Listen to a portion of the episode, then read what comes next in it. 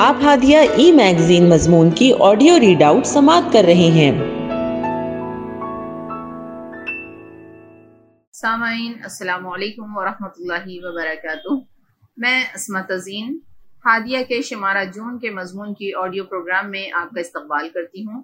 آئیے ہم اس کا آغاز ہادیہ کے زمرہ اولاد کا مستقبل آپ کے ہاتھ، جس کا عنوان ہے اسلامی لباس۔ اور اس کی رائٹر ہیں فرحانہ انجم بنت شیخ احمد عزیزی۔ شیطان انسان کا کھلا دشمن ہے۔ اس کی دشمنی کی شروعات سب سے پہلے جنت میں آدم علیہ السلام اور حوا علیہ السلام سے ہوئی۔ جب اللہ تعالیٰ نے آدم علیہ السلام کی تخلیق کی تو تمام فرشتوں کو سجدے کا حکم دیا۔ ابلیس جو بہت زیادہ عبادت گزار جن تھا، جس کا شمار فرشتوں میں ہوتا تھا، اس نے تکبر کیا اور سجدہ نہ کیا۔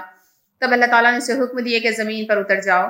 اور اس نے بھی یہ قسم کھائی کہ میں تیرے بندوں کو بہکاؤں گا۔ سب سے پہلے اس نے آدم علیہ السلام اور حوا علیہ السلام کو بہکا کر اس درخت کا پھل کھانے کو کہا، جہاں جانے سے منع کیا گیا تھا۔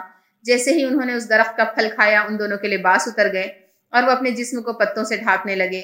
یہیں سے ابلیس کی دشمنی شروع ہی کہ انسان کو لباس، بے لباس کر دے دنیا میں بھی آ کر اس نے انسان کو بے لباس کر کے اپنا بنانا چاہا اور سب سے بڑا اس کا شکار ہے ایک مومنہ۔ اسلام میں کوئی مخصوص لباس مقرر نہیں کیا گیا۔ ضرورت اور زمانے کے حساب سے اس میں گنجائش رکھی گئی ہے، لیکن چند قوانین بتا دیے گئے ہیں کہ لباس کس طرح کا ہو۔ اس کا مقصد کیا ہو؟ اللہ تعالیٰ نے اپنی کتاب قرآن مجید کی سورہ آراف کی آیت نمبر 26 میں لباس کا مقصد بتایا ہے کہ قابل شرم حصوں کو چھپانا، زینت اور حفاظت کا ذریعہ اور تقوی کا لباس۔ ان آیات کی تشریح میں ہم دیکھیں گے کہ ایک مومنہ کا لباس کیسا ہو۔ لباس پردہ پوش ہو، اتنا باریک نہ ہو کہ جسم جھلک رہا ہو۔ اتنا ٹائٹ نہ ہو کہ جسم نظر آئے، لباس متکبرانہ نہ ہو، خوبصورت ہو، مگر تکبر کی جھلک نہ ہو۔ لباس ایسا بھی نہ ہو کہ عورت مرد نظر آئے، اپنا لباس چھوڑ کر دوسری قوموں کا لباس نہ ہو۔ اسلام میں جن حصوں کو سطر کہا گیا ہے، انہیں چھپانے والا ہو۔ جس طرح انسان اپنے لباس سے پہچانا جاتا ہے، اسی طرح انسان اپنے اعمال سے بھی پہچانا جاتا ہے۔ اسے ہی لباس التقوی کہا گیا ہے یعنی تقوی کا لباس۔ جس طرح ظاہری لباس ہمارے جسم کے عیب چھپاتا ہے، اسی طرح تقوی کا لباس ہمارے باطن کا عکاس ہوتا ہے۔ جس طرح مادی جسم کے لیے لباس ہے، اسی طرح ہماری روح کا بھی ایک لباس ہے اور وہ ہے ہمارے اندر کی حیا۔ آج ہم اپنے اطراف کا جائزہ لیں تو ہمیں بازار میں ایک مومنہ کا لباس یا ایک اسلامی لباس نظر نہیں آتا۔ آج بازار میں جس طرح کے ڈریسز نظر آ رہے ہیں، وہ ڈریسز کم ہی اسلامی لباس کے مقاصد کو پورا کرتے ہیں۔ ان کپڑوں میں یا تو آستین ہے ہی نہیں، یا ہے بھی تو بہت چھوٹی، یا پھر جالی والی جس میں سے بازو صاف نظر آتے ہیں۔ اسی طرح آج جو نیا چلن نکلا ہے لیگنز کا جو اتنی ٹائٹ ہوتی ہے کہ ٹانگ کے مکمل نشب و فراز کو نمایاں کر دیتی ہیں۔ آپ صلی اللہ علیہ وسلم نے ان عورتوں پر لانت فرمائی ہے جو لباس پہن کر بھی ننگی رہیں، وہ جنت کی خوشبو بھی نہیں پا سکیں گی۔ اسی طرح جالی والے دوپٹے جس میں سے ہمارے بال نظر آتے ہوں، یہ بھی منع ہے۔